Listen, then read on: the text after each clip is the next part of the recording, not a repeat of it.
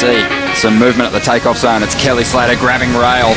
A clean entry. This thing holding open. It spits. Uh, when it spit me, I thought it was going to spit me off my board. Comes out with the spit, spits him out. Comes out after the spit. Gets spat out of another good looking wave here. Spit. Spit. Spit. We're just spitballing, right? Yeah, God.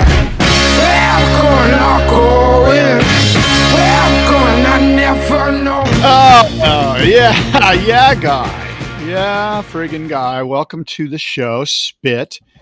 Uh, David Lee Scales and Scott Bass with you. It's June 30th. It's a Tuesday. We missed last week, David, and I apologize. I had a health issue, but things are better. And um, thanks for your patience out there in listener land. People were freaking out. Yeah. People thought people thought cancel culture ended Spit's seven year reign. It'll never happen. It'll never happen. Um, well, I'm glad to see that you're feeling better. You're back in the water, so all is well. That's good. Yeah. Did you surf today? No, I did not. Oh. Did you?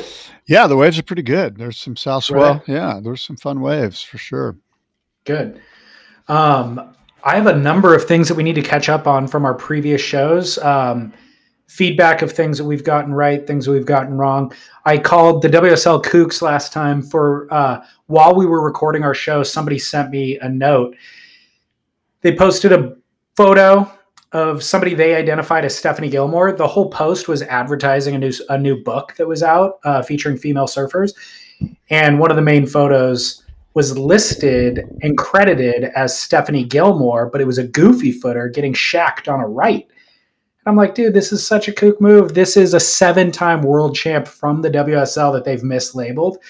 Well, um, I couldn't identify who the surfer was. I had never seen this surfer before. A number of people wrote in to say that the woman on the cover of that book is Amy Koch. My son and I had an opportunity to surf, uh, to go on a surf trip a year ago to the Maldives. The surf house and photo team is managed by Richard and Amy Koch besides from being a very hospitable couple, they both rip. I remember being blown away by Amy surfing, thinking she could easily contend with the very best female WSL surfers, including my favorite, Stephanie Gilmore. As I recall, I think she grew up in uh, San Diego or maybe Oceanside, but she definitely deserves the cover credit because she rips. I went on to kind of learn more about her or look up more about her she absolutely not only rips but charges. So um, I don't know how she's kind of escaped my awareness until now, but shout out to Amy Koch for earning the cover of that that book. Yeah, yeah. I um, it's funny when you were reading that email. I was thinking, what a cool thing for her and her husband to just kind of live the dream. You know, go to the Maldives, open up a whatever it is, bed and breakfast or whatever it is, some sort of surf resort, surf perfect waves in the Maldives and and greet new friends as they come to your place and basically they're kind of living the dream, you know. I thought about that too because I clicked around both of their Instagram accounts and they're raising kids now. They're both really fit. They're clearly doing what they love, meeting people from around the world. Um, I fantasize about alternative lives all the time, kind of just seeing how other people do it. Could you do that? That specific life, do you think you could do? Well, here's the thing about your question is that it a lot of people are, think, "Oh, I just can't do that because it's a complete change in who I am in my life and everything." And that's a silly way to look at it because the answer to your question is, "Yeah, I'll go do that for 3 years and see Yeah. how it goes." And after Right. 3 years if I don't dig it, I can come back, you know, like this concept that it's like I can't do it because it's just going to change everything around me and it, it, I mean it's that's what holds people back, you know, like go do it for 2 years. Find out if you like it. You might love it, you might hate it. Who cares? Come back. Time flies. Live your life. Carpe diem. Yeah, you nailed it. I, that's my thought too. After all, was I think that I've lived up until this point thinking that things were more permanent than they were, and I've had realizations over the last few years that that are similar to what you just stated. Basically, it things aren't permanent, and a a decade of your life seems like an eternity before it happens. But when you look back at the last decade, it goes by in a flash. You're an entirely different person than you were a decade ago. You had these long story arcs in that decade. That decade's made, made up of many different story arcs. And so it feels like a huge permanent commitment when you embark on something like that. But in the end, if you don't like it, you're better for it. You still have more life experience. You're more worldly because you committed to something huge. So, yeah, whether or not I like my thought of their specific lifestyle is that I would get bored of it. I need a little bit more um more options, I guess, is what it would be. It's hard to say that you'd get bored of surfing perfect barreling waves all the time, but look, it's equatorial, it's hot, you're, you know, kind of eating the same food repeatedly, all that sort of stuff. so I think I'd get bored of that after a couple of years. You wouldn't? Well, I mean, I'm just shaking my head at you because it's like, what's wrong with being warm? First of all, I eat the same friggin' burrito every day for the past 30 years here anyway. It's not like my diet's like this like robust international cuisine. You know what I mean? Mine is. I'm having a friggin' carne asada burrito three times a day for 15 don't- years. Yeah, but Amazon's not going to ship you your Instapot My in the mall. no, my point is is that whatever I'm eating, I'm eating. Like I'm not, you know, like you said, oh, they're eating the same food every day. Well, I'm eating the same food every day here, is what I'm getting at. yeah, yeah, And it, yeah. and I'm cold right now. I'd love to be warm. I love the equatorial climate. I think that's awesome. And oh, by the way, you know, you're on this beautiful island in the Maldives with super fun killer waves. There's probably a lot of wind. I bet we would learn to sailboard or kite kiteboard. Um, and yeah, would maybe you get bored? I don't know. I mean, I I see it as more, um, you know, the whole concept of boredom. Like, why are people afraid of it? First of all, what is boredom? Think Yeah. about it. Like, why are we afraid of boredom? Boredom is just sitting quietly with yourself. hmm sounds like meditation. hmm I don't know. I find Yeah, it interesting no. that people are afraid of boredom. Yep. I'm not afraid of it, but uh, there's so much to do that. That you don't want to go do it. I'm just saying, go do it. No, no, no, no. I do do it. Um, I can't. I don't have enough time in the day to do all the things that I want to do. But I agree with you, and I agree. Amy and Richard are killing it. So I'm actually jealous of them. Um, I've got another follow up. Remember, you were asking me about the Ultimate Surfer, Yes. not not the the show that the WSL is doing. Oh, thought, But you were asking about like when history reflects back, who will they view as the archetypal surfer? right. And we're trying to decide between is it Spicoli, is it Laird Hamilton? Um, a listener chimed in with probably the best answer of all. He said, "Is the ultimate surfer Rick Kane? He came from nothing, stood up to the gnarliest localism, toyed with pro surfing, and ended up becoming a soul surfer. He's what historians will remember when they look back."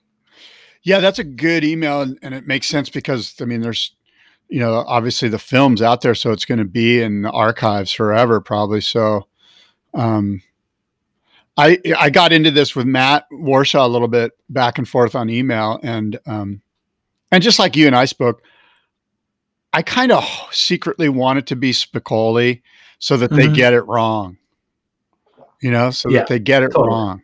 Anyway, Totally. Yeah. Well, I thought I thought that was pretty funny. I didn't even think of Rick Kane. He's not in my pantheon of who I think of as surfers, but I like it.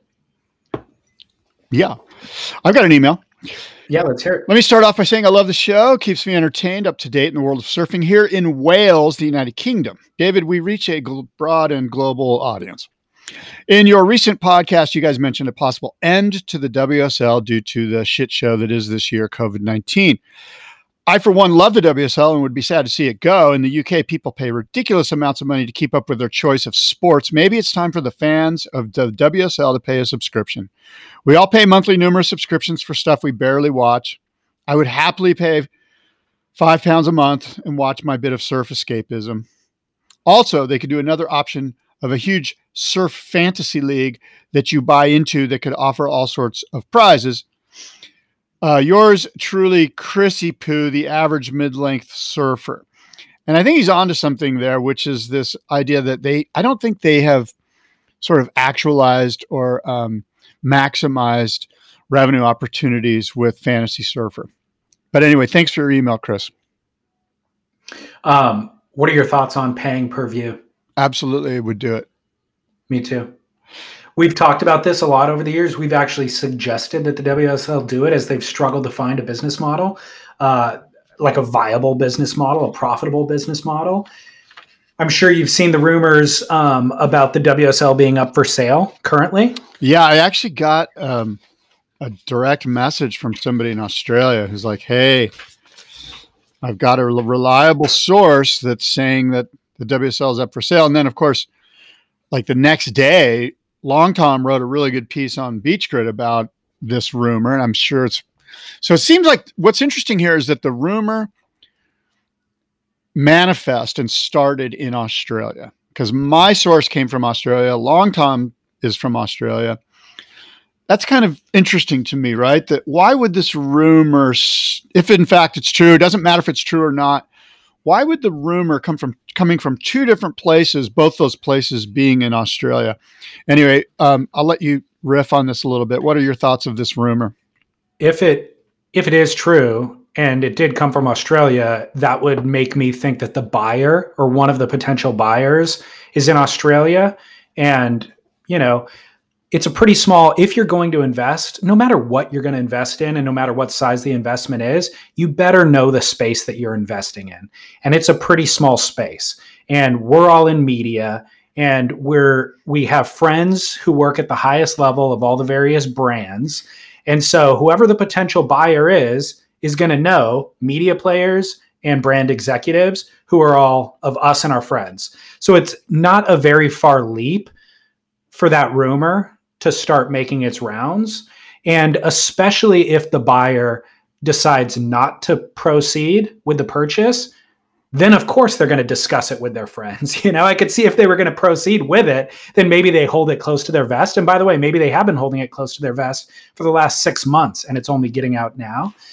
Um, so the fact that it comes from Australia just indicates that maybe that's where one of the buyers is. One thing that Long Tom mentioned that I think is actually pretty true is there's very few buyers for this. In fact, I mean, it's hard to even think of who would be a buyer at 150 million, knowing that the WSL bought it from the ASP for zero dollars so they basically just took over something for free, lost money on it for a number of years. I would like to know what are the assets of the current, you know, uh, WSL that you can stake hundred and fifty million dollar valuation on. What has accrued in that level of time that you can stake that valuation on? Yeah, I mean, I guess it's it's just the content that they've created, and of course the trademarks and um, you know, the I guess the history, you know, the database of history, but that stuff's all out in the public domain. It's not like you couldn't use it. But I agree with you, and that is really kind of what he wrote. That look, who would it be? And he throws out Kelly Slater. He's like, could it be? Would Kelly Slater buy the WSL? No, they would just give it to him, or he would just do his own thing. Why would he even want to? I agree, but I'm just saying, like that was one of the few names that were thrown out in Long Tom's article. I, I mean, I guess you could throw Kelly's name out in any surf article and try to create some ref relevance to what you're talking about. But Kelly Slater is only a businessman insofar that he makes investments into the space, but he's not a professional. You know what I mean? Like he's not a running tours like this. If Dirk Ziff's bankroll and hiring execs from other sporting industries to come in and rework this thing didn't work, who can make it work? Yeah.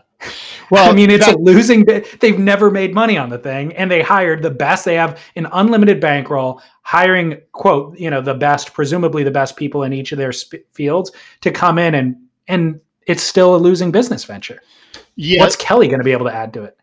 Well, absolutely nothing. And and you're right. And and really that's kind of what Long Tom was saying. It was like, look, at the end of the day, the if if the way this plays out, if in fact it was to play out, would be it would just organically go back to the people. In other words, Australians would have their little yeah. permits, Hawaiians would have their little permits, Californians would have their little permits.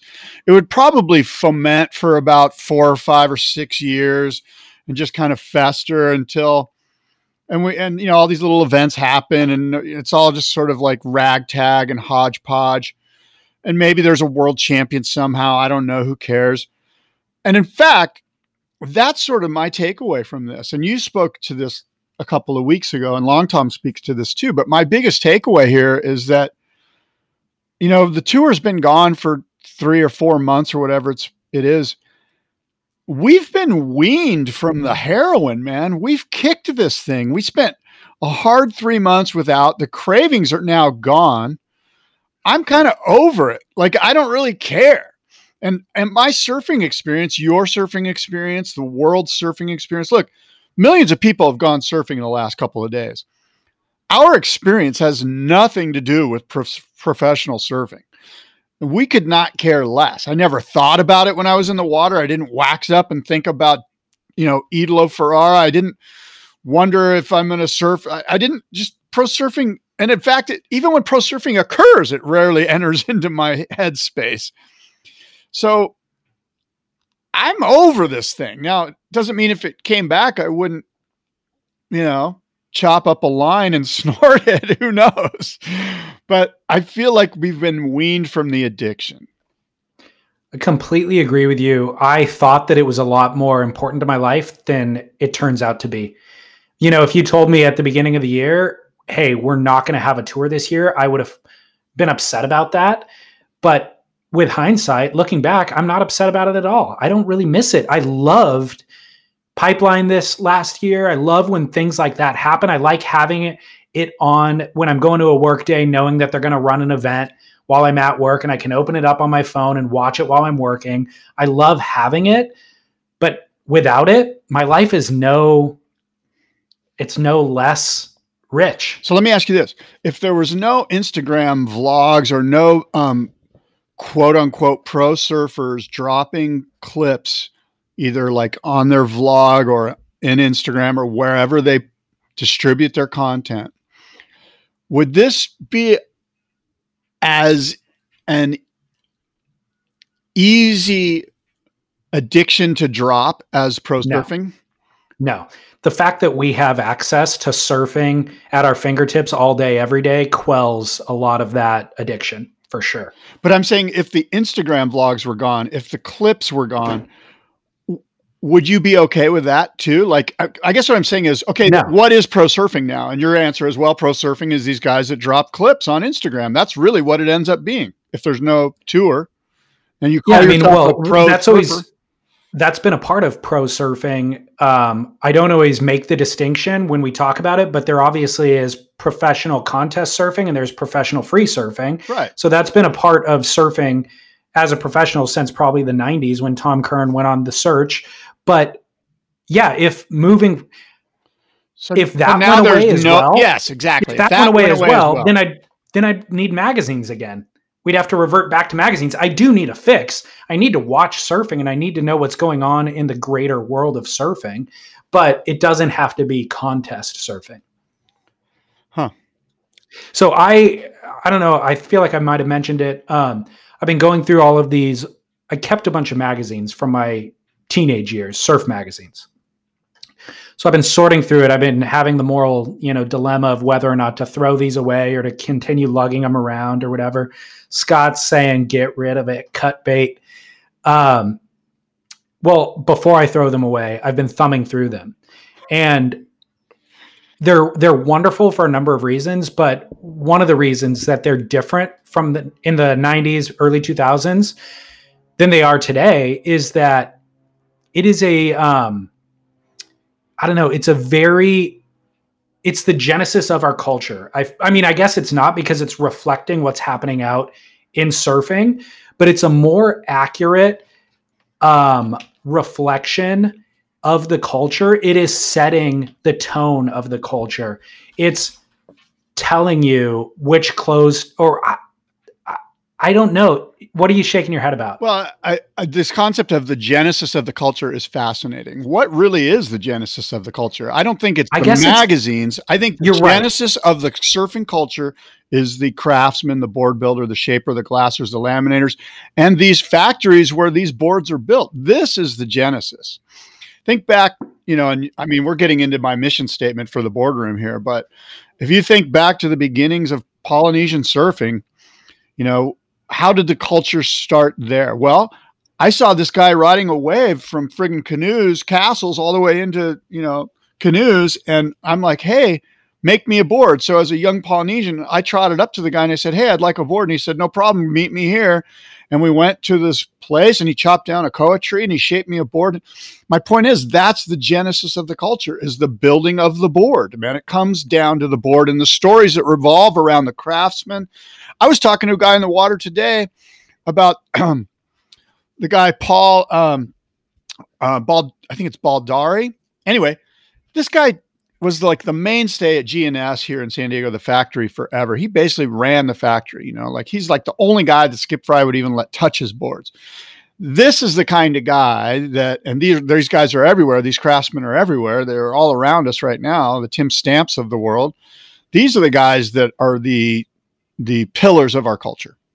Yeah, I, I completely agree with you. So I guess what I meant to say is that the magazines were the direct uh, reflection of the culture. The magazines had writers and photographers that were in the water, on the beach every day, ordering boards, all that, and it was reflecting and emanating through the magazines. And at that time, where the magazines were kind of had people on the ground all over the world, you were able to get this once a month thing that was a coalescing of all around the world and the people who had actually gone on surf trips, you know, all in these this one kind of uh, hit.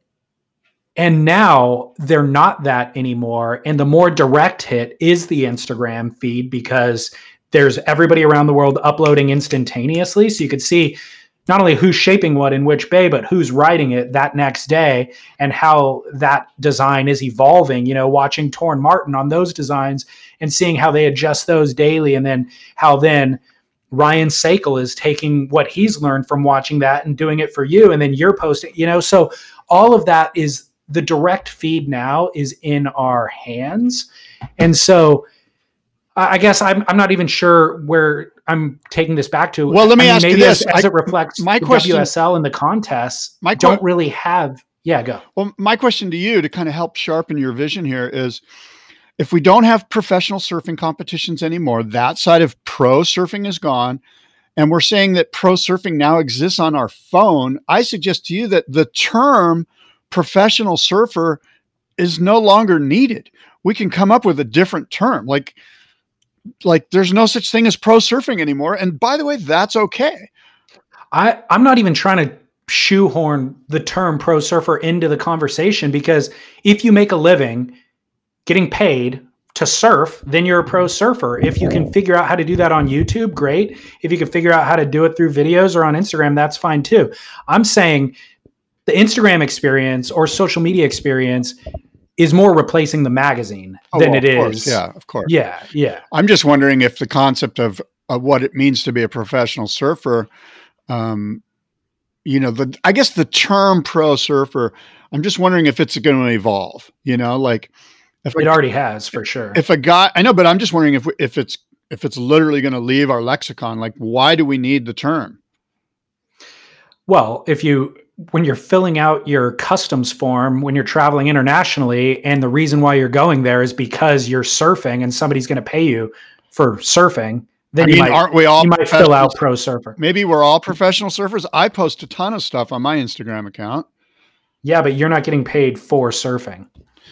You're Well- getting paid for holding a trade show to honor the craftsman. Yeah. You know? Um, but I don't know. I guess the reality is, even as I reflect back at those magazines and think about that era of my surf life, when I think about last year and the CT, it's kind of culmination of their final event potentially ever being at Pipeline with the number one and number two surfer ending in the final in pumping surf. And I think about now, now's just as good as any of those times, maybe even better. Well, I have more access to content. I have more access to equipment and every variety of equipment. I have access to surfing waves in the ocean or in the desert. I have access to everything. Like I'm I'm happier now and more fulfilled than I ever was in any of those other times. Yeah, and we often speak about, you know, Chris Mauro had this thesis out there that without pro surfing, we don't evolve um, as far as um, where we go with our with the equipment and what we do on the waves and and are we going to not evolve because there's no more longer a pro surfing circuit? And i think within the paradigm of the magazine that you spoke about earlier there might have been some truth to that. You know it was sort of this just one single channel. You know photographers took photos of the guys on the north shore then they printed those photos in the magazines and you and i digested it. And and it just seemed like the single channel it, it sort of made sense that we needed pro surfing to evolve but gosh, now with just you know the digital age, there's just so much information here. I think that we're evolving. You know, without pro surfing, I don't think we're going to lose. Well, uh, um, you know, the last time we talked about that, the argument that I made is that I think Chris got it exactly wrong in that the professional tour hindered growth and development growth and development could have happened like an acid trip without it and gone off on a million different directions yeah. and been expand mind expanding. Yeah. And instead it got pigeonholed into being this one thing that they refined to a very sharp point but in only one direction. And in reality it could have gone a million different ways and been a million sharp points you know? Yeah i think Tom Wegener once said what you know wouldn't it be neat if if instead of everyone sort of evolving to Tom Blake's fin that he put on the board. If we all just stuck with the hot curl, like where would we be now if we just all surfed finless? You know, yeah. like that was the way that our contemporaries just or the contemporaries at the time decided to to move. Like they all liked that feeling more than the right. feeling of a fin to turn off of, which kind of doesn't make sense. But anyway, that's what you're getting a, at. I have an interesting, this is kind of a perfect dovetail. Somebody else sent me a note. I think it was an email. It was about surf personalities. And it says whether they're real or contrived, genuine or manufactured, we are all probably living through one of the best times with regard to per, uh, surfing personalities. They're collectively compelling and enigmatic. Take a look at this list below and tell me that I'm wrong. Mason Ho, pipe shredding, rock hopping style master who is almost as good narrating from behind the camera as he is in front of it. Harry Bryant, best bowl cut since Lloyd Christmas. He can do anything on a wave. Nathan Fletcher tried to kill AI, former Charger, named his kid after a science experiment, and he still shreds. Billy Kemper, four time Jaws champion and a family man. Italo, most stoked world champion ever, 110% on every freaking wave. Dane Reynolds, lo-fi cool, trying very hard to not sell any clothes, still rips despite having a dad bod and chronically sleep deprived. Kelly Slater, where do I even start? Jamie O'Brien, bona fide pipe legend, the jackass of surfing, marketing guru, vlog pioneer. Ben Gravy, the everyman surfer, better than many, not as good as some. Laird Hamilton, demigod, descended from Mount Olympus, still charges, also has a fake hip, pl- uh, pulls leashes with the best of them. Josh Kerr and Sierra Kerr might end up being the best father daughter surf combo ever. Gabriel Medina, legit Instagram star, star, sickest armpit, I'm sorry, slickest armpits and chest in the biz. Hobgoods, uh, heart on a platter, good old boys, holy roller, um, oh, that's it for that one. Ryan Burch, best surfer shaper ever? Question mark. Carissa Moore, the Mother Teresa of surfing. Stephanie Gilmore, the Lady Di of surfing. Joel Tudor, angriest logger since Mickey Dora, outspoken critic of Kelly Slater and basically everybody. He went on to list a ton. I just kind of gave you the highlights. And then he even said, I'm missing some others, but you get the point. There's more everywhere. Matt from Santa Cruz, PS, love the pod. Yeah, that was a great email. I got that too, and I, I have it in my notes. I was going to read it as well.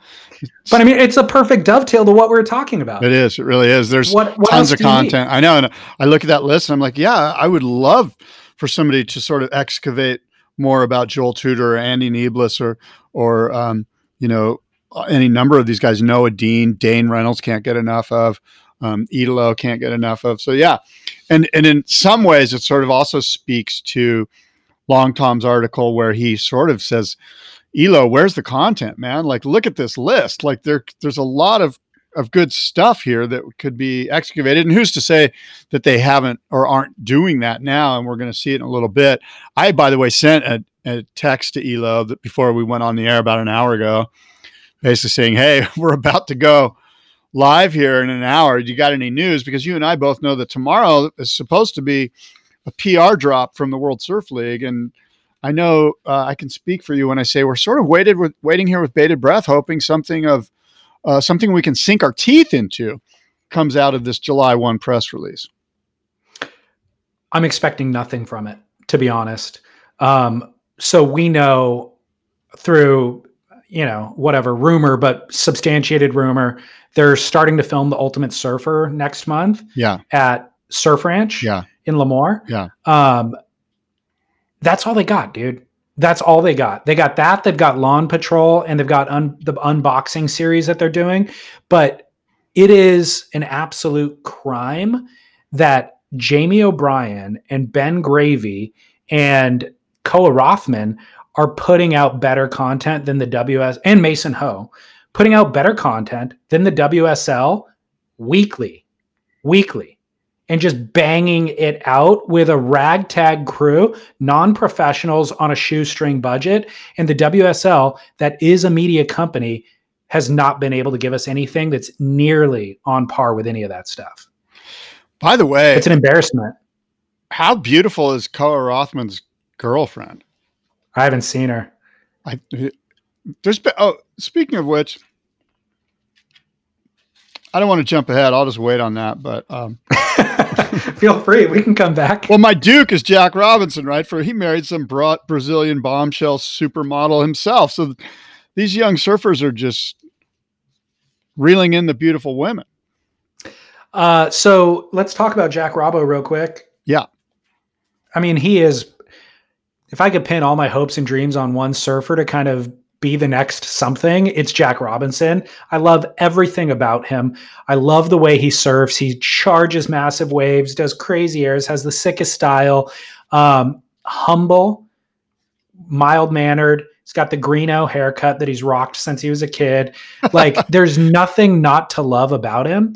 And I, while I agree with you that young love is infectious and you never want to say a bad word about it, you want to be fully supportive. I still, in general, um, am against people getting married in their early 20s. Like, I don't think it's a prudent move to get married in your early 20s, no matter who you are and how in love you are. You sound like a boomer, man.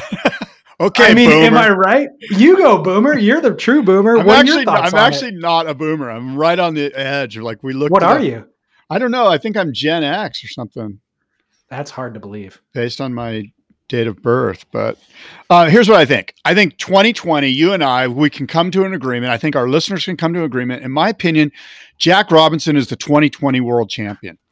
I don't give a shit if there was no competitions. This guy's the world champion. Let's just give okay. him the title 2020. What okay. do you say, David? Um, sure.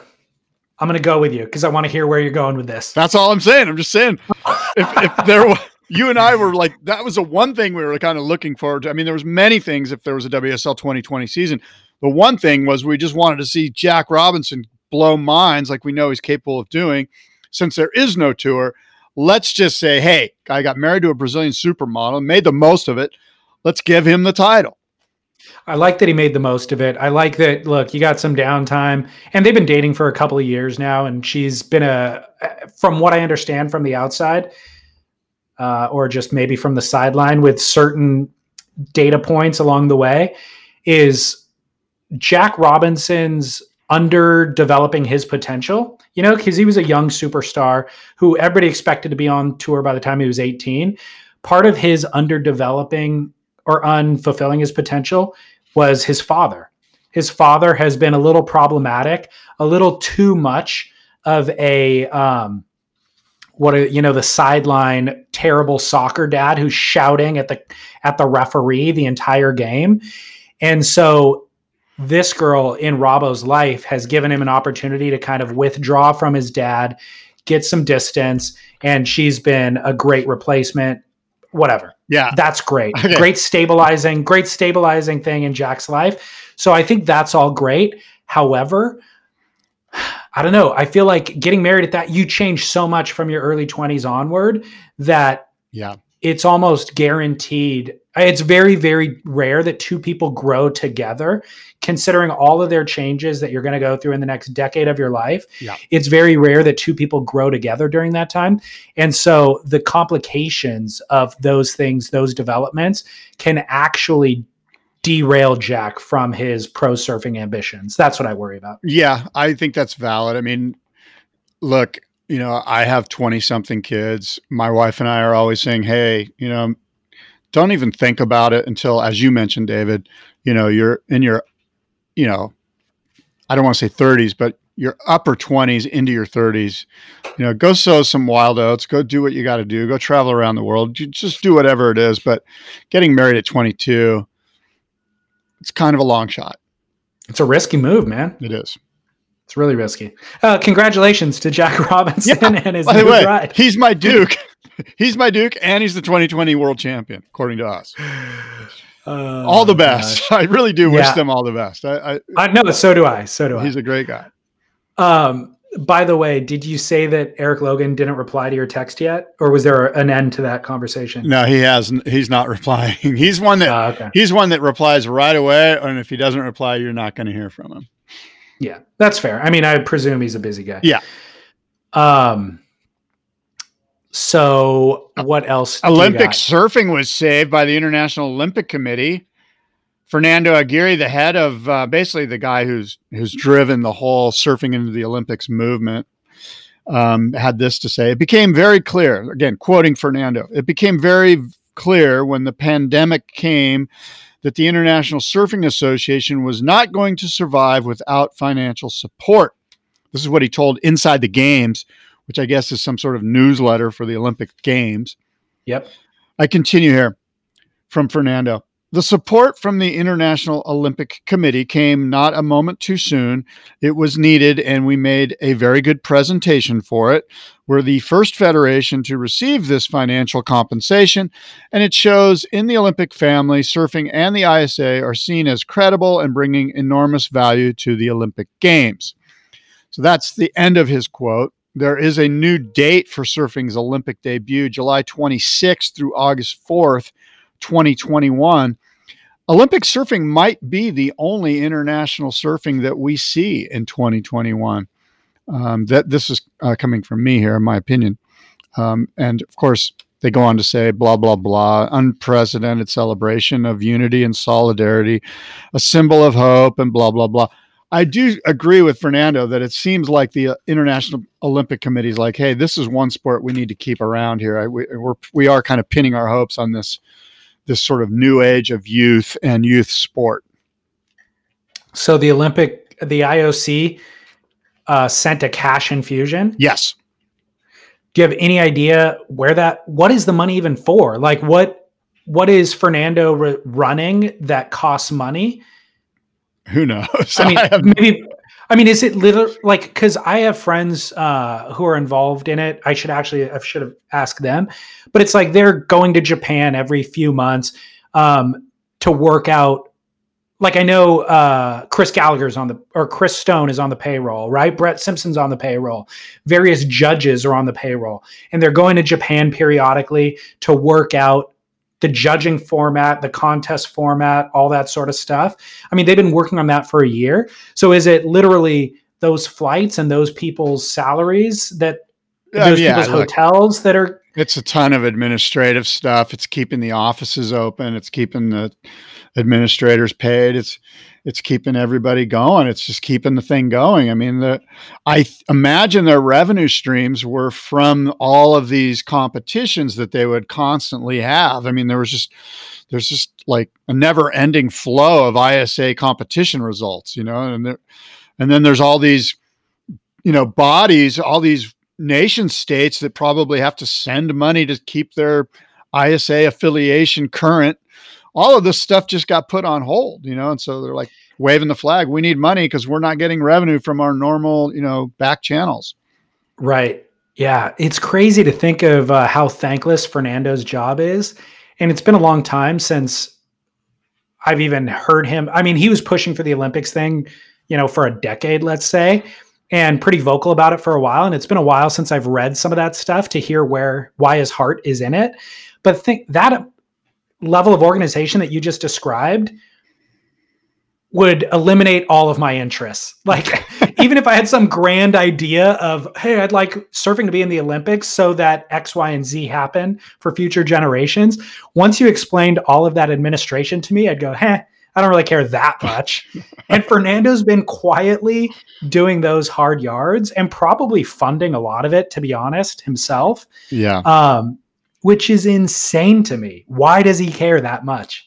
The guy's driven. He's sort of a he's a driven special character and um, as i've mentioned many times uh, we would not have surfing in the olympics if it wasn't for fernando No, this no. guy's But why does he care that much? i don't know you know i i i'd hate to throw out some unsubstantiated theory on why that is but he's driven he wants to see surfing in the olympics and and it's sort of a bummer that I mean, this guy really, I would say probably the last 15 years, maybe.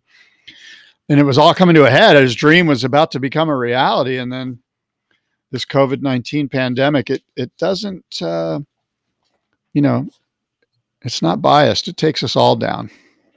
Geez, I mean, if that doesn't uh, damage your morale, like you said, at 15 years and all of that hard work, and right when you're at the finish line, the finish line gets moved, you know, five years into the future, or who knows how long. Like that's that's a nightmare. It kind of reminds me of the fight for women's suffrage because those two ladies just worked their butts off and there was so much infighting and every time they thought they were getting there some politician pulled it from them and and eventually they think they both were dead before women's got the right to vote actually susan b anthony and the other one i forget her name i think it's candace or something but i mean they they, they powered for this thing for like five decades you know 50 plus years then died before it even came to fruition by the way this year marks the 100th uh, anniversary of the women's right to vote Scott, you're so woke lately. It's crazy. dude i here's the thing i just happened to watch a ken burns thing on a flight one time about it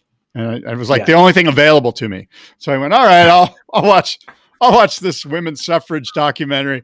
And it was kind of fascinating. I mean yeah ken burns i'm a sucker for anything ken burns so it was cool. I, I like Ken Burns in theory, but it's hard to get me to pay attention for that long. So a flight is the right place to be right to suffer through it. You know, it's like, ah, here's my homework lesson. I know I need it. I know it's good for me, and uh, I'll take my medicine now that I'm on a flight. yeah what about that book though are you reading that book that's a great book between the world and me is that what it is It is, yeah. Honestly, I put that on my must see moment um, okay because because you had sent it to me. Yeah.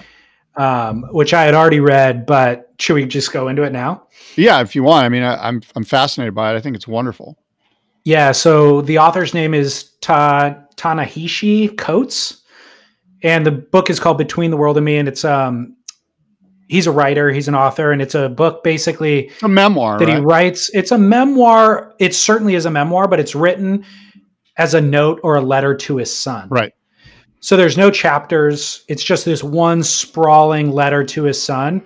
Um, it's and it's actually a quick read. It's 150 pages about, but I'll just read the uh, leaflet kind of from the jacket because that's probably a better introduction than I can give the book. But it's particularly relevant to um, our current civil rights uh, time that we're going through right now. So basically, it says in a profound work that pivots from the biggest questions about American history and ideals into the most intimate concerns of a father for his son, Ta-Nehisi Coates offers a powerful new framework for understanding the nation's history and current crisis. Americans have built an empire on the idea of, quote, race, a falsehood that damages all of us, but falls most heavily on the bodies of black men and women. Bodies exploited through slavery and segregation, and today threatened, locked up, and murdered out of all proportion. What is it like to inhabit the black body and find out a way to live within it? And how can we all honestly reckon with this fraught history and free ourselves from its burden? yeah Does that cover it? that covers it that covers it i i was um a friend of mine sent it to me and said because i was like what do i do like i don't even know what to do like as a white man what do i do like what am i supposed to do and he's like you know what educate yourself here's a book And I'm like, all right, that's fair. I'll do that. And so, um, and it's just such a great book. I'm really, really enjoying it. And it's the kind of book when I got it, I'm like, oh, fuck, I don't want to read this, you know? And Yeah. because I'm, you know, I'm just whatever. I want to read Civil War shit or whatever, you know? But, uh, it's really cool. Super stoked on it. What did you get? What did you get out of it? Well, the main a bunch of stuff, right? So it's given me a much broader perspective on on the black man in America and how he lives and what he sees and what he has to deal with. One of the cool things that, and there are many cool parts in the book, but one of the things that, that I thought was neat was when he, um, you know, he went to Howard University and he was educated there, and, and it's this very famous uh, all, all black college. And in the process of that, he thought he was going to get a bunch of sort of people seeing things through his prism. And a lot of his professors pushed back and said, Hey man, guess what? Blacks have been selling blacks since, you know, 13, you know, since before Christ, you know, and like there's, there's a lot of blame to go around here. It can't just be through this one prism, you know, like, and so I thought that to be kind of fascinating, a fascinating, you know, that he was that honest about it to go, gosh, my, my history professor was like going, Hey, you know, like, anyway, yeah, I don't want, again, I'm going to butcher it if I go too deep into this, but You can't go deep enough. It's like the book is so well written and covers such a vast uh, um, spectrum of relatability from kind of the messaging to his son, which is goddamn endearing, you know, Yeah. like just the fact that it's written in that perspective. Yeah. But then also the race things, um, you'd have to be completely cold and callous to not be able to sympathize with. And I can't empathize because I'm not a black man in America, but I can absolutely sympathize with it.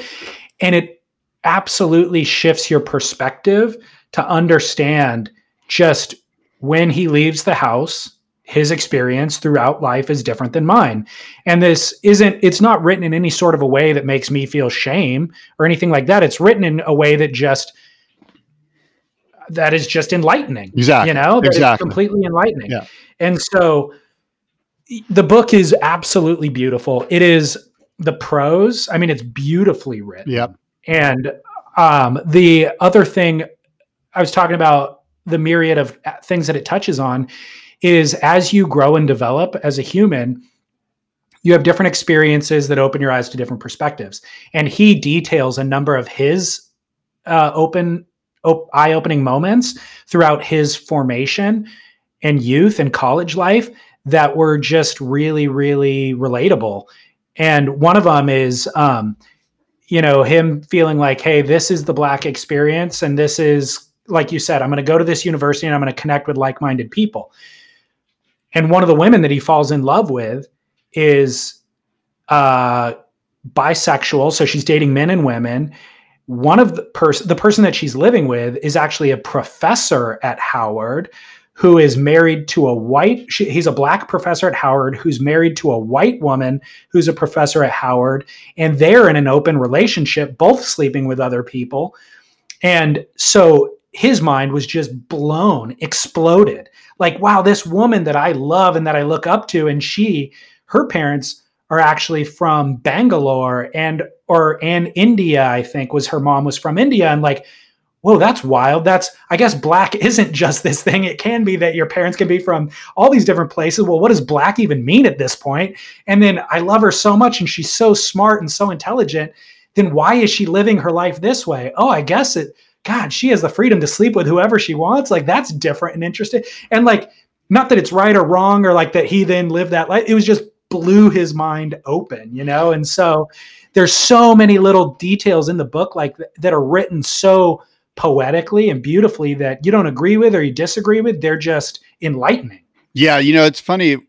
I know that I spent a couple of quarters at UCSD, and I remember being at UCSD and being 18 years old, and just having this really, you know, like like just really having the blinders on, you know, and going to UCSD and just having the blinders ripped off, and just a whole the whole world of of academia and the huge library and all of the possibilities that all of that stuff stood for. And I I had a sort of a similar experience, like this wow, this this world is just wide open, man. There's just so much more than this little like Southern California coastal hamlet thing that I knew as an 18 year old, you know, and and yeah, and he, certainly um, got to experience, you know, this broad spectrum of, of realities and experiences. It's a great book. So I don't want to bore Well, the, the listeners too much, but The other Consider- I'll bore him a little bit. consider I'll bore reading. him. I'll bore him just a little bit more. Okay. The other thing, the other thing that I uh, altered my perspective was talking about um, the black man kind of going through the world with so much fear, and that a lot of the rap culture or the way that the people that he grew up looking at on the street, the way that they were dressed was based in fear. And the reason why I'm speaking for him, our parents hit us was because they were afraid if we went outside without obeying those rule their rules, we were going to get shot. Because by the way, my uncle got shot and he died, and my my other cousin got shot and he died. And so we've lived with all of these like very very severe repercussions for behavior because of the way that this society, which by the way was founded America escaped oppression so that we could be free to oppress another people and then those people got released and so this entire sit but once they got released obviously not the whole country didn't ex- accept that freedom you know the abolishment of slavery so the entire system and structure is built to view this group of people a certain way and to police this group of people and protect this other group of people and so the pe- group of people that's being policed lives with this level of fear. And so if the kid steps outside of that boundary line, we're going to hit him. And we're going to even brandish weapons. And so he talks about an experience of an older kid brandishing the first time he got a gun pulled on was this older kid, but he could see the fear in that kid's eyes. And the reason that kid pulled the gun was out of fear. And, you know, like all of this posturing and all of this is based on fear. That was hugely enlightening to me. Yeah, that that was incredible, and of course the sad story of uh, I believe his- name was Prince Jones. But um, anyway, Yeah, if- that's right. If you're interested, please read the book. It's if you're Yeah. wondering if you're sitting around as a you know an Anglo, a white. It doesn't matter who.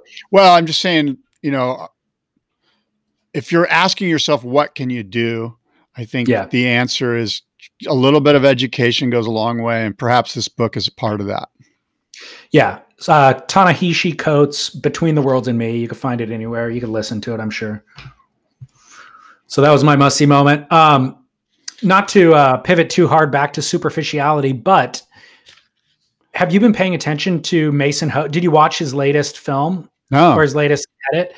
Dude, Mason Ho, uh, I don't know where I read this or when I read it. It was a while back, but basically, obviously, he's been putting out surf edits and thinking of them in terms of the way that we've always thought of as surf edits. Put out a three to five minute little clip and give people the highlights. After talking to Jamie O'Brien, Jamie was like, dude, are you kidding me? Like, I'm getting checks from YouTube for, you know, $8,000 at a time, um, monthly, or I don't know how often. I put out this content. They earn enough views, and advert uh, YouTube sells advertising against those that they send me checks. I don't even have to have sponsors. They just send me checks.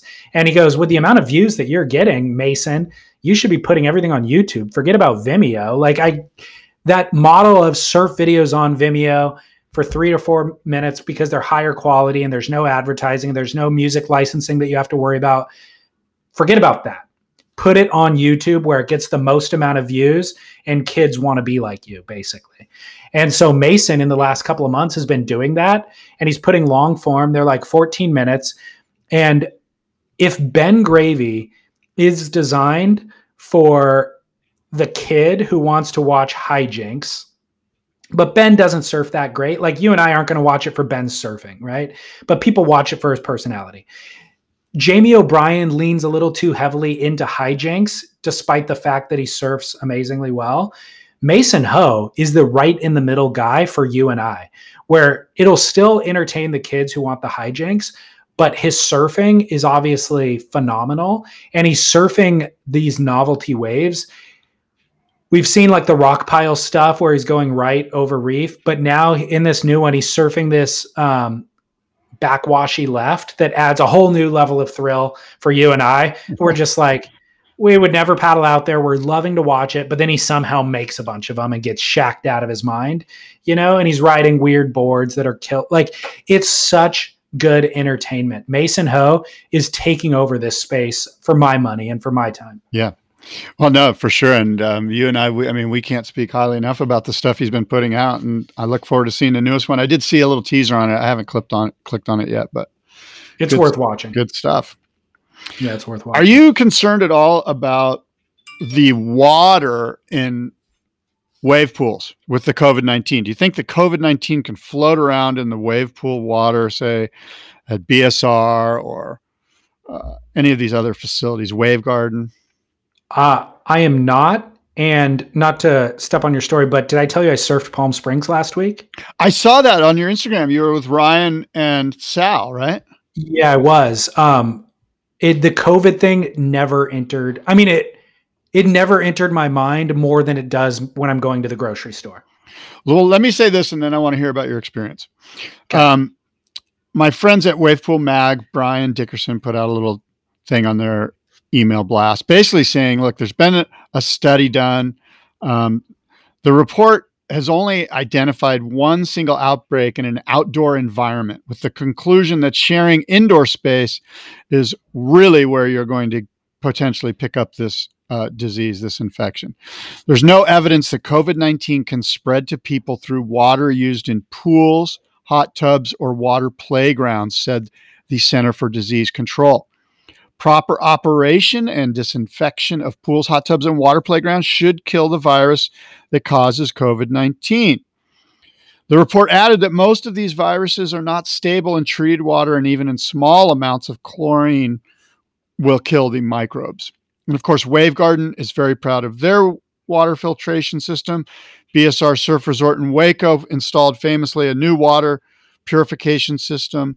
Um, all of these uh, surf waves, or excuse me, wave parks or wave pools um, have treated water. So I guess my point is don't be afraid of the COVID 19 in water that's been treated. Good to know. Glad to hear that report. Um, Tell me about I your experience. What did you do? Did you, did you, was this like sort of like you getting back up on the horse here? Your wave, your wave pool experience? now I've been on the horse since I fell off the horse.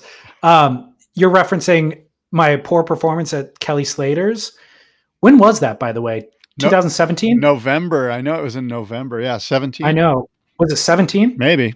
Yeah, 17. Three years ago. weird right that that Yeah. it's all goes by like a blur now but um since that i went to NLand and i went to waco probably a year and a half ago now um so by this time i guess this would be the fourth pool all of the jitters have faded Yeah. like i honestly went to sleep the night before no nerves at all woke up driving there i was calm as could possibly be um Hold on. So- wait, wait, wait. Hold on. Let me just say this. The thing about wave pools is you just simply don't know when the wave's coming. Like in the ocean, you and I are like, okay, here's a little bump. I, I see it come in 20 seconds from now. I still get the anxiety when I'm in the wave pool because it's like, even though I know like they make a sound or they ring the bell or you hear the train, it's still like kind of pops up quickly. There's still a moment of anxiety that needs to be overcome. Now go ahead. it's very different than the ocean wave, but I got used to the wave pool waves already now. After four different sessions or four different experiences, more than four sessions, um, I know exactly how it's going to do it in the pool now. So the backstory is um, this pool is not open to the public. It should be open to the public, I believe, in 2022, if I'm not mistaken.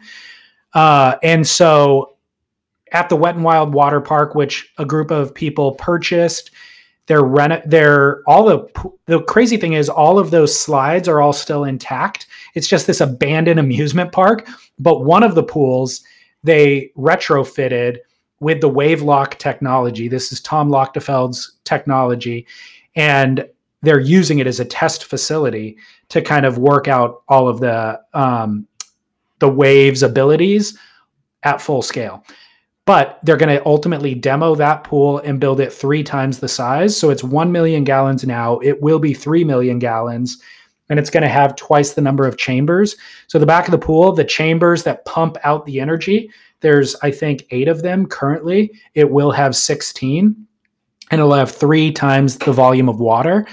Um, I think the length of ride I want to say was 80 feet, but that doesn't seem long enough to me now. Maybe it was 80 yards.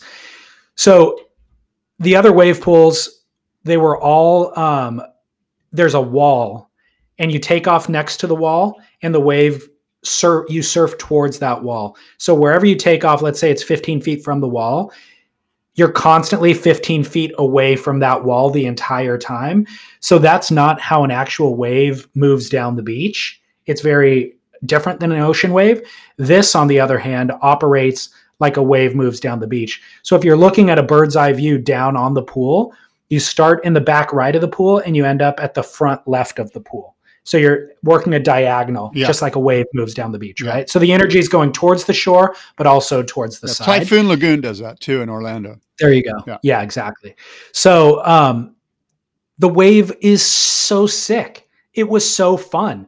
So it's similar to Waco in that there's markings on the wall depending on which wave you order. You either go sit on that marking or this marking or the other marking and um they tell you exactly what to expect. They're like, "Look, sit here, start paddling at this point, you know, get up, aim your board this way. There will be a section in the middle of the pool, then there'll be an end section coming at you at the end of the pool.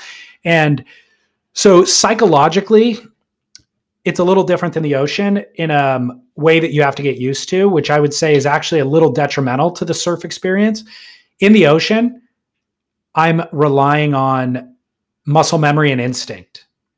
I'm invested in my instinct in the ocean. I'm going to catch a wave and I'm going to kind of let the wave dictate what turn I do, whether I do a drawn out bottom turn, whether I go up to hit the top or do a floater or just race to the end. The wave mandates that. With this, you're imposing all of your thought before you actually catch the wave. Before the wave comes, they tell you what it's going to do. So you go, okay, I'm going to get to my feet and I'm going to pump and then I'm going to try to hit the end section.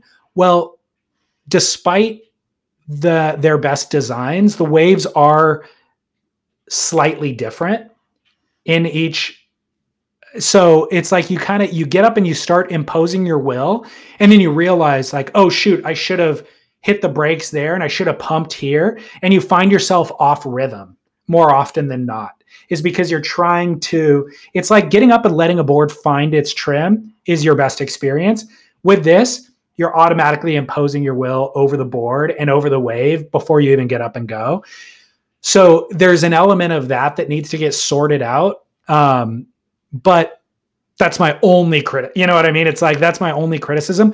And so that ends up reflecting in you underperforming your potential that you would in the ocean like if they have this one barreling wave called the grower it's like if this thing came to me in the ocean i would know exactly how to surf it but because it's in the pool and they told me all these things to do i'm relying on all of their information and trying to do what they said rather than just getting up and doing what i know how to do you know what i mean Yeah. there's an element of that but You overthought it. I mean, to a degree, but thankfully I had 100 opportunities, so I was able to work it out. You know, So did you finally But- make it? yeah, I made a couple. Well done. Two out of a hundred. no, I made I made a number. Of, I made a lot of them, Yeah. uh, especially with the barrel. The barrel's like so easy. You know, it was Yeah. like literally stand up, aim, and just all you got to do is stand there. Like it's super super simple. What were you riding? so I got Ryan Harris Yeah. from Earth Technologies. Yeah. made, made me a pool specific board. He had just, I think this was actually his first batch. He had been designing it and refining it, but this was his first batch that were uh, the Pool Ninja, is what he's calling them. And it worked beautifully from the very first wave I stood up on. I was like, oh my gosh, this thing is pure magic. And it worked beautifully throughout the whole day. Five eight, lots of volume. Um, it has, uh, I guess you would call it a step rail. Imagine an edge bottom, but on the rail. So like the the main portion of the deck is super thick and stable, but then it kind of cuts down into a thinner rail. So like once you get it on rail, the board turns really easily. but it has a lot of platform in the middle for volume for paddling and just for once you're in the barrel, you just it's like super stable and um, but then it has a single channel out the bottom. So I wrote it as a thruster, and uh, it's five eight and maneuverable, rippable, and super stable. I'm gonna ride it in the ocean all the time. Like Yeah. I love it. Yeah, I'm a big fan. Ryan Harris, he's like the hardest working guy in surf, man. That guy's constantly grinding. Dude, he's up. I'm getting messages from him at 7 a.m. from the factory and at 9 p.m. from the factory. I know. I know. Like, he works hard. crazy. I actually sent him. I sent him that book. I sent him a link to that book. Had he read it? I don't know. He never got back to me. yeah, I think he's busy. They're launching. uh, By the way, he and um, Sal and Hunter Jones, who's a pro surfer out of the South Bay, he was there with us that day, and a woman named Danielle Black Lyons uh, founded this thing called One Planet, One People, which is a resource for information about, um, you know, where to where to kind of get information and send your money for racial diversity in the surf world. Why is Hunter What do you- Jones a a, pro surfer? Like, why is he a pro surfer? He has sponsors that pay him money All right. to surf. All right. Never heard of him. He, do you watch The Bachelor? Is he on The Bachelor?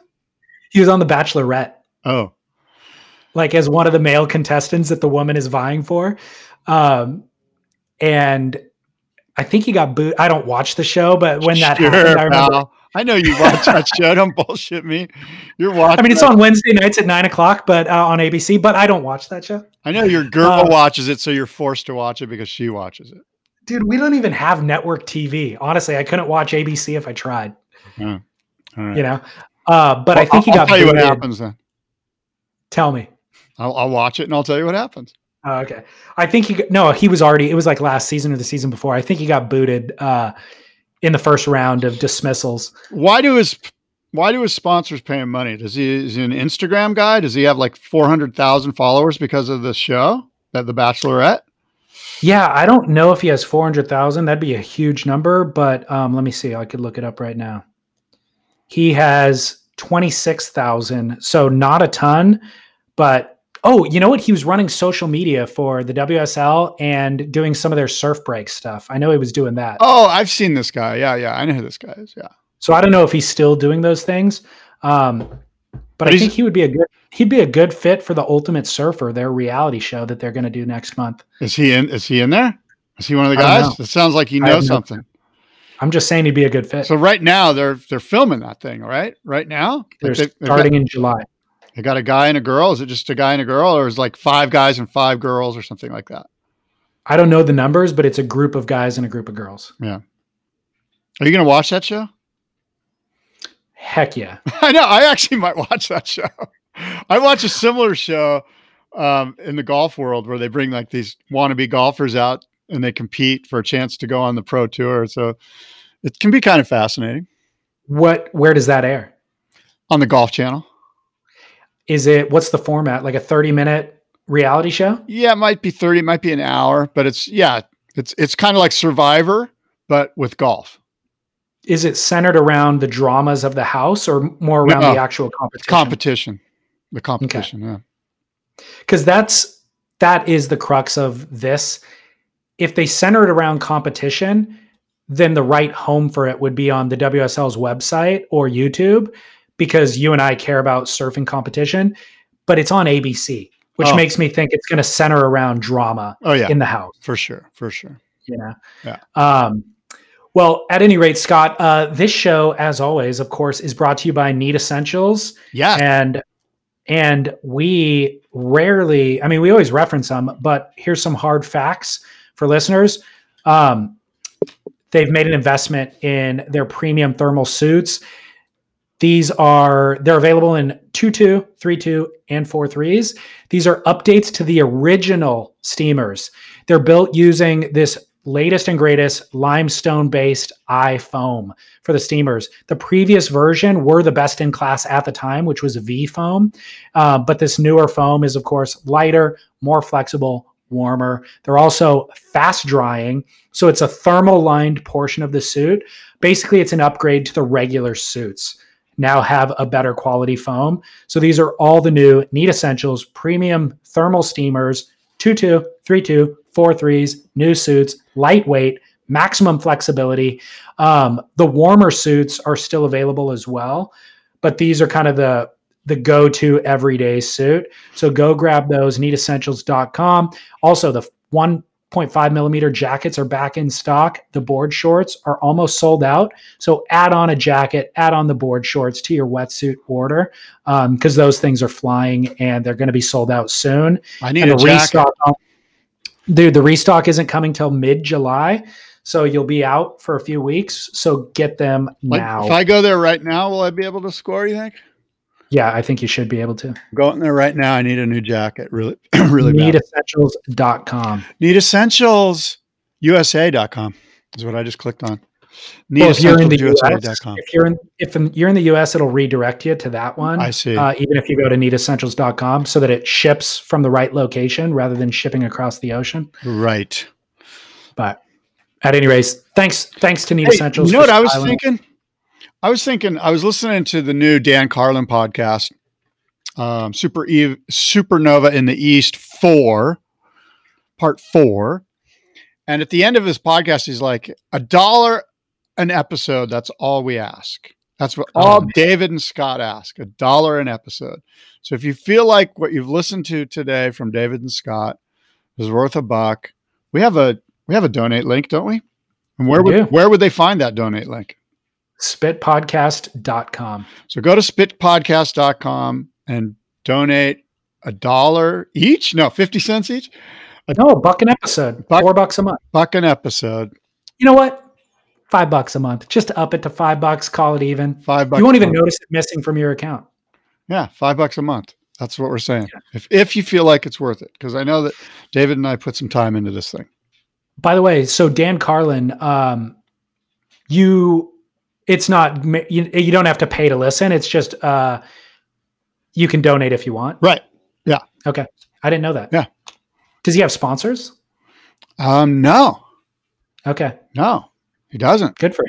Yeah. Good for him. I mean, he puts, God, so much work into that. It's crazy. Yeah, The you know, level of work. for our Australian listeners, he hasn't come out with episode five yet, but it's going to focus completely on the Australian soldier during World War II and what they had to do to deal with Papua New Guinea as the Japanese um, were sort of going at it. So I'm looking forward to episode number five, but probably not going to come out for three or four months. That guy's a kingpin, man. He is.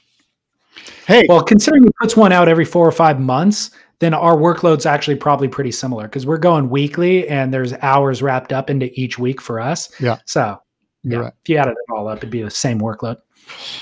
California Gold Surf Auction is taking place. Uh, the bidding begins July 25th. Now, July 8th, in about eight days from now, nine days from now, you'll be able to start looking at the previews of all the boards. All the boards will be available for preview. You can begin bidding July 25th. The bidding closes Saturday, August 8th at 5 p.m. Pacific Standard Time. And we've got 60 plus boards there for you to uh, check out and peruse. CaliforniaGoldSurfAuction.com. And at Boardroom Shows Instagram, you've been posting uh, some of the boards that'll be up for auction. Yeah, absolutely. We've been trying to go at it here and get get some of the boards up. Little teasers, little sneak peeks, you know. Yep. Yeah. Well, I've given you my must see moment, uh, which is the book Between the World and Me, and my Duke this week is none other none other than Shane Dorian for raising Jackson Dorian. this kid, this kid, I was going to call this kid the Duke, but I'm like, no, he had, I mean, the benefit of being born into the most well-rounded um i don't know i mean there's a lot of great fathers that are loving fathers. Shane dorian has the resources and the time and the skill set to take you around the world all year long hunting surfing skating. You live in hawaii. I mean this kid was born into the greatest fortune of all time. Um and shane seems like such a good dad. Like i don't know i've never once sensed that shane is forcing Jackson to do anything at all. And I think Shane has said as much when he was being interviewed about it years ago when Jackson first started getting into some of this stuff. But Jackson is this unbelievable talent. I don't know how old he is, 10 or something. I think What's that? he's a little, a little older than 10, yeah. But he looks so small. He's a little bit small in stature, I think.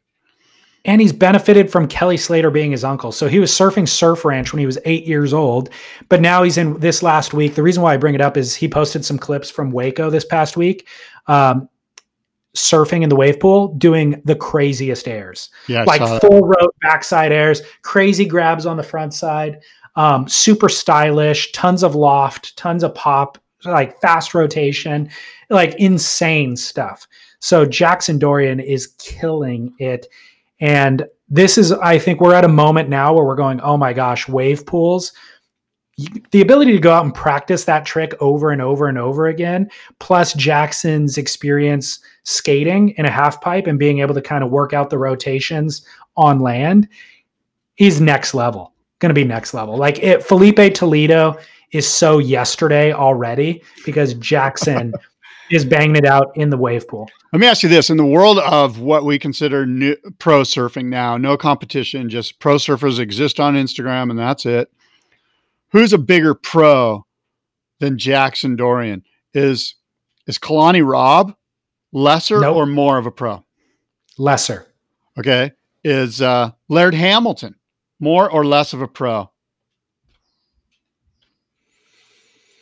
I would say Laird's more currently. This is based on I'm my criteria for answering these questions is how much money do you earn by being a surfer? And I'm saying Laird earns more than Jackson currently. Uh, but I- Jackson I don't, well, I don't want to know. I don't want to know about money. I want to know who's you have to have some criteria Well, for th- here's the criteria. Here's the criteria. The criteria is who's in your wheelhouse the most. Like when you're on your phone, if this is the idea of what a pro surfer is, is me and you going on Instagram and just geeking out, right? No, that's not my that's- criteria. It's who's in my awareness most. it isn't. No. because the people that like my close friends are in my feed more than anybody and Well, that's my point. money on it. Well, okay, but they don't make money on it. But um, my point is, is that pro surfers, if all it is is they show up here every time I pull up, who's a bigger but- pro? Who's a bigger My pro? point, but your criteria is flawed because Instagram's feeding me a specific algorithm to me based on who I like Yeah. and who I have friendships with. Right. So my friends get fed to me with higher frequency than strangers do. Right. But I'm going to use pro, meaning professional, meaning you're earning a money doing this thing. That is the definition of professional. And Well, Laird makes more than Jackson. Kalani So a- making more than Jackson. I don't think so. Who's paying Kalani? I don't know. Who's paying Nobody. who's paying Jackson? Billabong. Guy's getting some dough. All right, so if it's is. just based on money, I'm I kind of am I'm trying to figure out. I'm, I'm going to have to wrap my head around this, but my point is is that whoever shows up on this thing, granted there's an algorithm, whoever shows up on my phone is a professional surfer. Like you're spending time, They're just not. Or maybe you're That's not, but not true. Okay, well, again, I'm wrapping I'm wrapping my head around it. By the way, I would tell you, I I don't know Shane Dorian very well. I've spent a little bit of time with him. He would he would say, "Hey, his Jackson's mom gets some of the credit here," Uh, I don't even know her name. I don't think I've ever even seen her. which which speaks even better to why we love the Dorian clan because Yeah. he's smart enough to keep everything off the radar. Yep. I agree. Good call. Okay, my musty moment is the guy who caught the shark off of Delaware. Just some like studly strong guy wrestles the shark in three feet of water, pries its jaws open. I think he might have even taken a fish hook or a net or something out of its mouth, showed it off to all the gawking walkers on the beach, just a mere 10 feet away in three feet of water. That's my musty moment. I just saw, I saw it, I don't know, I saw it probably three or four days ago, but I, it's up on BeachGrit as well here. And um, I mentioned my Duke is Jack Robinson. And um, my kook, I don't have a kook, man. Everyone's cool, bro. Good for you. Yeah, man. Uh, what surfboard did you ride today? The Ryan Sakal Saber, my twin fin. with the with the C Drive na- NVS fins, the Naked Viking surf fins. Can't get I'm, off. it. I'm not taking those things out of my board. I love those. Good for you. Yeah. Good for you. Right on, Scott. Well, glad to have you back in good health. Yes, glad to be back in good health. Thanks for your patience with me last week. And right. until next week, adios and aloha.